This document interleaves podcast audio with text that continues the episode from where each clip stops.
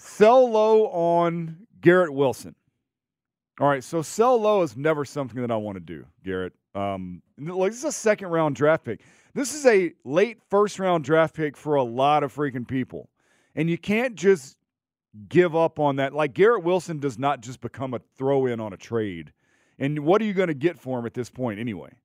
Now, when you say sell low, when you say sell low, I'm thinking – when I'm looking for a sell low, all I'm thinking I'm going to get back in return is a depth piece for a running back that I already have, like a, I don't know, Gus Edwards, who is he's the starter, uh, Justice Hill, who's actually hurt, but something like that, like a guy that may get some yards. I'm not quite there yet with Garrett Wilson.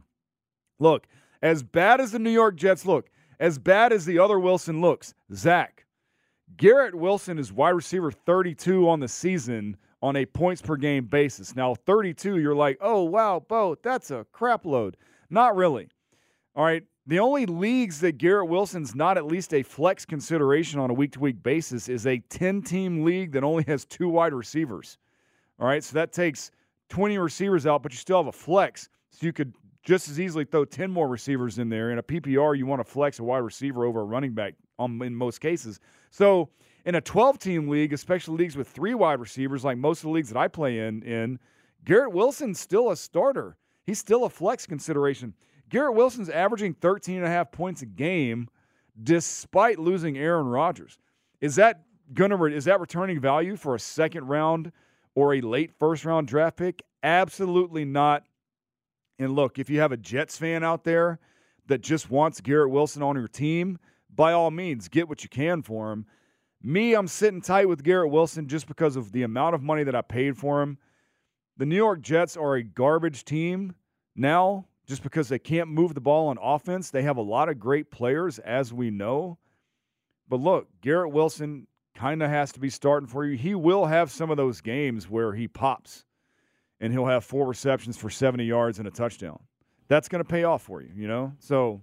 yeah, and I mean, it's. I feel like I, I asked the question. I mean, it, it affects me personally, but it's it's also it's a question that a lot of people are having. A lot of people are having.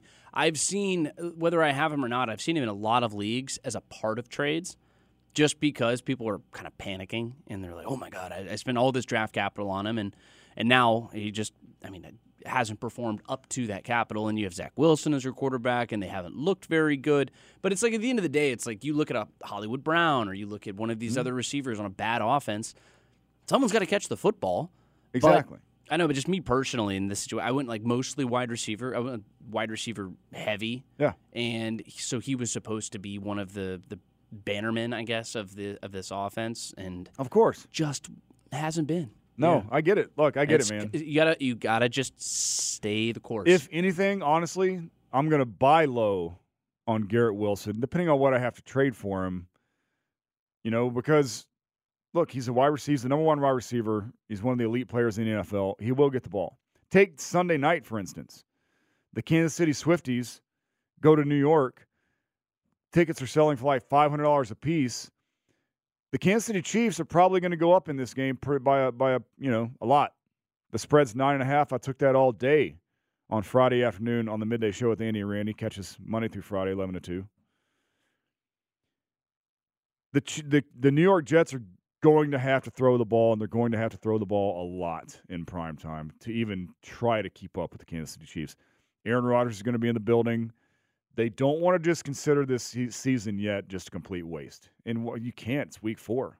So who's the number one pass catcher on the New York Jets on a team that's going to have to throw? Now, look, is Zach Wilson probably going to throw a few picks to the Kansas City Chiefs defense? Sure he is. But he's going to look at Garrett Wilson first. Now, Garrett Wilson does draw L'Jarius Sneed, Louisiana Tech University. This week, L'Jarius Sneed is a great cover corner. He's going to shadow Garrett Wilson, but at least Garrett Wilson's going to get a lot of one-on-one. They're going to load the box, because they don't want Breece Hall to beat him. If Garrett Wilson can beat L'Jarius Sneed and Zach Wilson has time to throw the ball, then the Kansas City Chiefs are going to let that happen. So, look,